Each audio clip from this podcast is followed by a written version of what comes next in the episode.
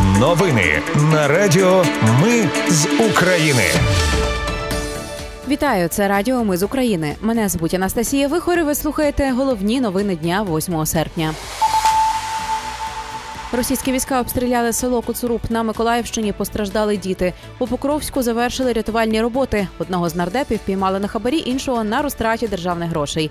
ДБР відкрило вже 112 проваджень щодо посадовців військоматів. А розвідники головного управління розвідки тестують у боях новий український безпілотник.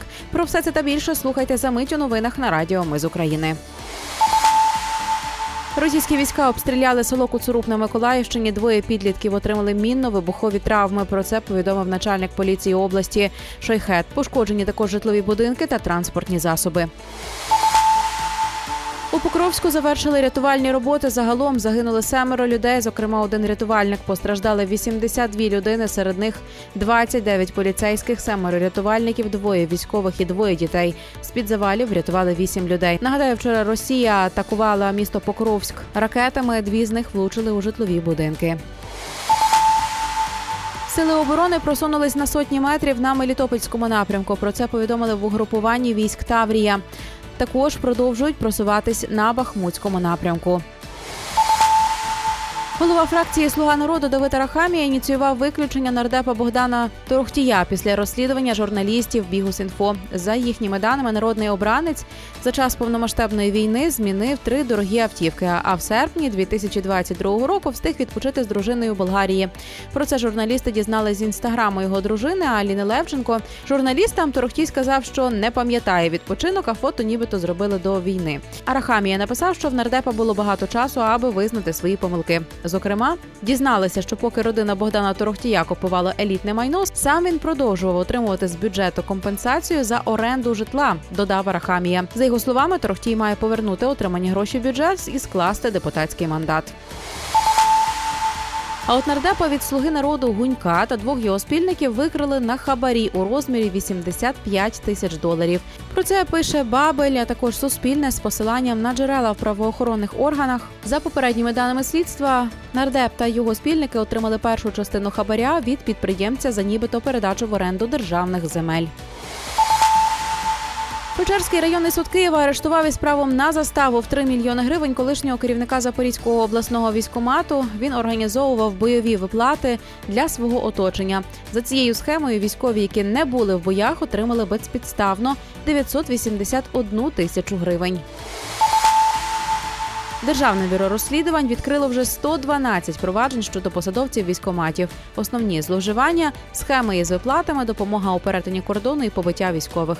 Перевірка діяльності та способу життя працівників військоматів по країні ще триває. Неназвана країна викупила для України партію із 50 танків Леопард 1 Про це повідомляє бельгійське видання Бізнес АЄМ із посиланням на джерела. Танки були на складі компанії OEP Land Systems у турне. Наразі вони проходять капітальний ремонт, а деякі з них вже в дорозі до України. Розвідники головного управління розвідки тестують у боях новий український безпілотник Спайган. Цей безпілотник призначений для глибинної розвідки і коригування вогню. Він має сучасну систему радіокерування і високий захист від перешкод радіоелектронної боротьби, завдяки чому може працювати на дистанції до 50 кілометрів на максимальній висоті у півтора кілометри. Спайган може бути обладнаний камерою GoPro та курсовим онлайн-камерами. Комплекс складається з двох дронів та наземної станції управління. У головному управлінні розвідки зазначили, що безпілотник відносно недорогий та легкий у виробництві. А от на харківському напрямку прикордонники приземлили новітній російський безпілотник Елерон Т-16. Його збили з антидронової рушниці. Армія Росії використовує такі безпілотники для коригування артилерійського вогню і розвідки. Росія з початку повномасштабного вторгнення зняла зі зберігання понад 40% старих танків та бронетранспортерів із найбільшої бази законсервованої техніки Вахжаново, що у Бурятії. The Moscow Times підрахувало, що за 5 місяців до повномасштабної війни там зберігалося близько 3840 одиниць бронетехніки, і вже в травні цього року там нарахували близько 2000 одиниць. Україна готується до опалювального сезону. Прем'єр-міністр Денис Шмигаль заявив, що відремонтовано вже 5 атомних блоків, в ремонті ще 4. Ще полагодили і зараз ремонтують 24 енергоблоки теплоелектростанцій. Це 62% від загальної кількості. А ще відремонтували 70% ТЕЦ. З боку компанії Укренерго майже 80% виконання робіт із ремонту магістральних мереж високовольтні підстанції вже відновлені до рівня довоєнного стану, наголосив голова Кабміну. Це були новини на радіо. Ми з України. Їх підготувала для вас я, Анастасія Вихор. Наші новини про те, що дійсно відбувається в Україні. Ми не робимо новини, зважаючи на чиїсь політичні чи бізнес-інтереси, тільки реальні факти. Якщо ви вважаєте, що те, що ми робимо, важливо, підтримайте нас. Заходьте на сайт Ми з України.ком та тисніть кнопку Підтримати.